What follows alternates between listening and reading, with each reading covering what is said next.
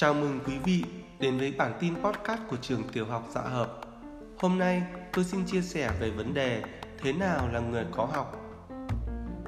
Có một lần tôi tự ý trèo cây nhà hàng xóm để bứt vài quả nhãn, thế mà cũng còn bị người ta mắng cho là đồ vô học. Từ đó tôi cứ thắc mắc rằng mình đã học hết đại học mà vẫn bị nói như thế thì người có học là người như thế nào? Chắc chắn nó phải có một định nghĩa rõ ràng nhưng thường được hiểu ngầm hơn là nói trắng ra. Cho đến khi tôi tìm ra câu trả lời trong cuốn sách tôi tự học của tác giả nguyễn duy cẩn. Và bằng sự trải nghiệm của mình thì tôi tin rằng đó là câu trả lời đúng. Có nhiều bạn kỹ sư điện, thế mà trong nhà có máy điện nào hư, phải đi tìm những anh thợ máy điện đến sửa.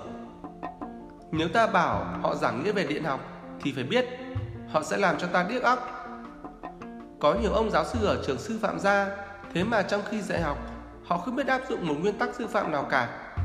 Học trò vẫn than phiền là giờ dạy của họ buồn ngủ muốn chết, không hiểu được gì cả. Rồi họ còn bảo, học trò mà học dở không phải lỗi tại thầy.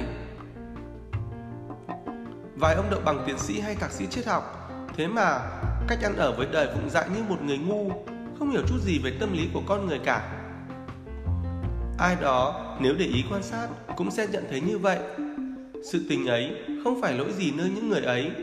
Họ là nạn nhân của chế độ nhà trường ngày nay. Những người có những bằng cấp trên đây, họ có hơn gì kẻ vô học không? Thật ra là có, nhưng hơn là họ hơn về lý thuyết thôi.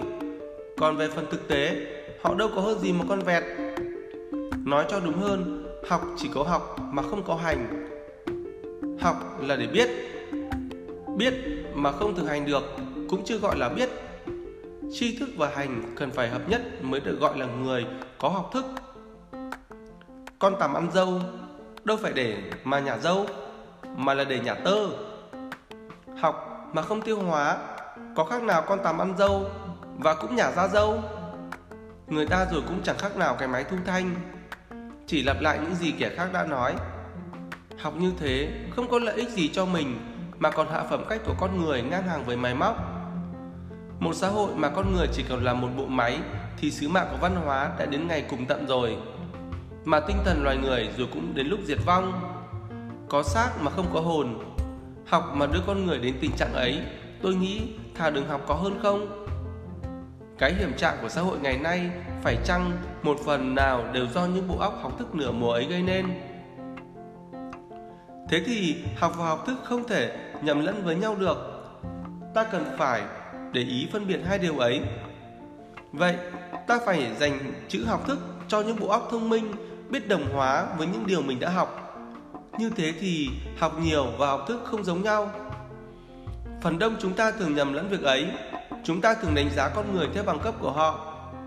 Những bằng cấp ấy phần nhiều là những bằng cấp trí nhớ.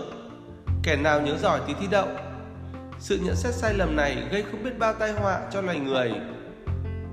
Tóm lại, người học thức không phải cần biết thật nhiều mà cần phải biết những gì mình biết. Biết thì biết là mình biết, không biết thì biết là mình không biết. Đấy mới thật là biết. Cái học mà đã được đồng hóa rồi thì không còn là cái học bên ngoài nữa, cũng như việc dâu mà bị con tằm ăn rồi thì không còn gọi là dâu nữa. Học cũng như ăn vậy, Xin cảm ơn quý vị và các bạn đã lắng nghe. Hẹn gặp lại quý vị và bản tin podcast lần sau. Xin chào.